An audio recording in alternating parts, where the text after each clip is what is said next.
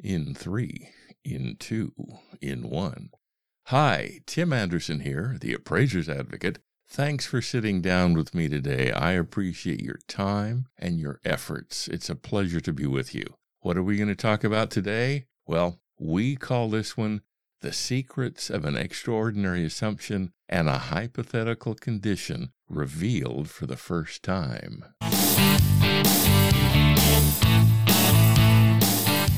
Actually, that's not true. There are not any real secrets about hypothetical conditions and extraordinary assumptions. But we're going to explain them so really there aren't any secrets because that's basically what we're looking for. The three secrets that you must know about using an extraordinary assumption or a hypothetical condition for that matter as part of an appraisal and report are the definition, which we're going to go over, when one is appropriate, which we're going to go over, and then the disclosure obligations, which we're going to go over. And the last one is really important simply because this is the part appraisers typically leave out. So we're going to make that clear. Once you know these, you'll be confident in using them in your appraisals and reports and because you'll be confident using them in your appraisals and reports, you're not going to need to worry about what reviewers say about them, what your clients say about them, and even most importantly, what your state appraisal board says about your use of them. So we're going to start with the definition specifically of an extraordinary assumption. And this is right from the USPAP document from lines 111 to 115, and it contains an explanatory comment, which is important too. So, an assignment specific assumption, this, this is an extraordinary assumption, an assignment specific assumption as of the effective date regarding uncertain information used in an analysis, which, if found to be false, could alter the opinions and conclusions.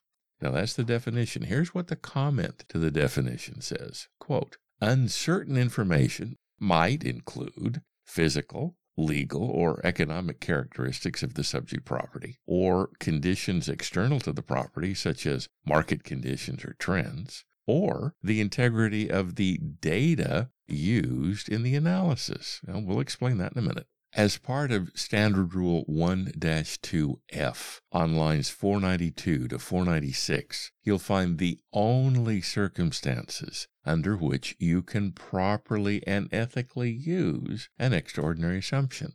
This is what it says quote, The appraiser must identify any extraordinary assumptions used in an assignment. An extraordinary assumption may be used in an assignment only if, remember those two words, only if 1. The extraordinary assumption is required to properly develop credible opinions and conclusions. 2. The appraiser has a reasonable basis for the extraordinary assumption. And 3. Use of the extraordinary assumption results in a credible analysis.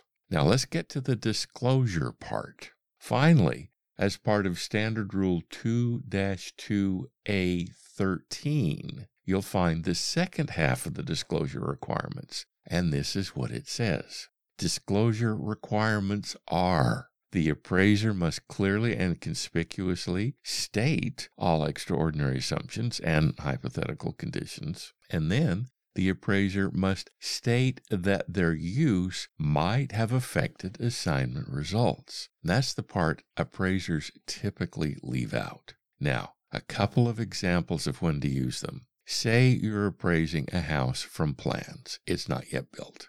If your effective date is today, then your value conclusion is under the hypothetical condition that the improvements were built to plans and specs as of today, which they aren't. Therefore, you know that's false, but you're pretending it to be true for analytical purposes.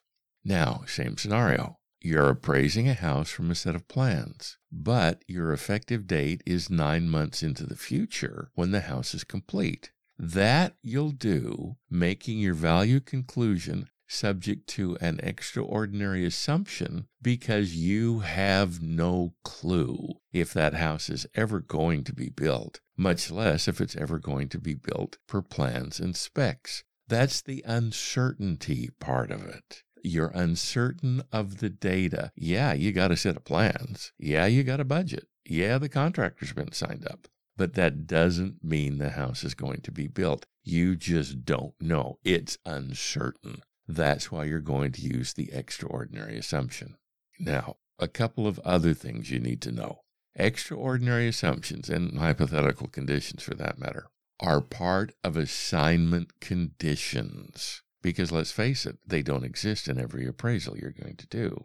It might be necessary to use an extraordinary assumption. Let me stress might. It might be necessary to use an extraordinary assumption if another person inspects the subject and or the comps. And this is assuming there are uncertainties present. If you're happy with somebody else inspecting the property, you think that inspection is perfectly wonderful, then go with it. No extraordinary assumption is necessary. Now, time to recap. First of all, know the definitions of extraordinary assumption and hypothetical condition.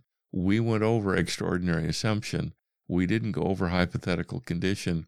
I'll leave that up to you. The definition is in USPAP and it's easy to find. Please understand when an extraordinary assumption is necessary and when, quite frankly, it's not. We went over the three conditions under which it was possible to use an extraordinary assumption. If those conditions aren't present, don't use an extraordinary assumption. And then finally, comply with the disclosure obligations. In other words, you've got to say that had you not used the extraordinary assumption, you had not used the hypothetical condition, your value conclusions might have been different, or to quote it directly, that might have affected the value conclusion. Now, you are confident to use an extraordinary assumption, and for that matter, a hypothetical condition, as part of developing a credible appraisal and to report it non misleadingly in a report.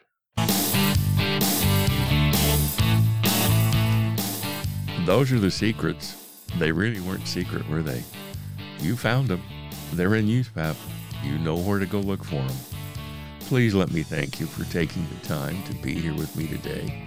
Let me thank you for taking the time to look up the definition of extraordinary assumption and hypothetical condition. I'm Tim Anderson the Appraiser's Advocate. If you ever need to get in touch with me, my email address is tim at theappraisersadvocate.com. It'll be a pleasure to work with you. It will be an honor to know you. Please let me extend my best to you and your family. And we're clear. Oh, and by the way, are your professional fees high enough?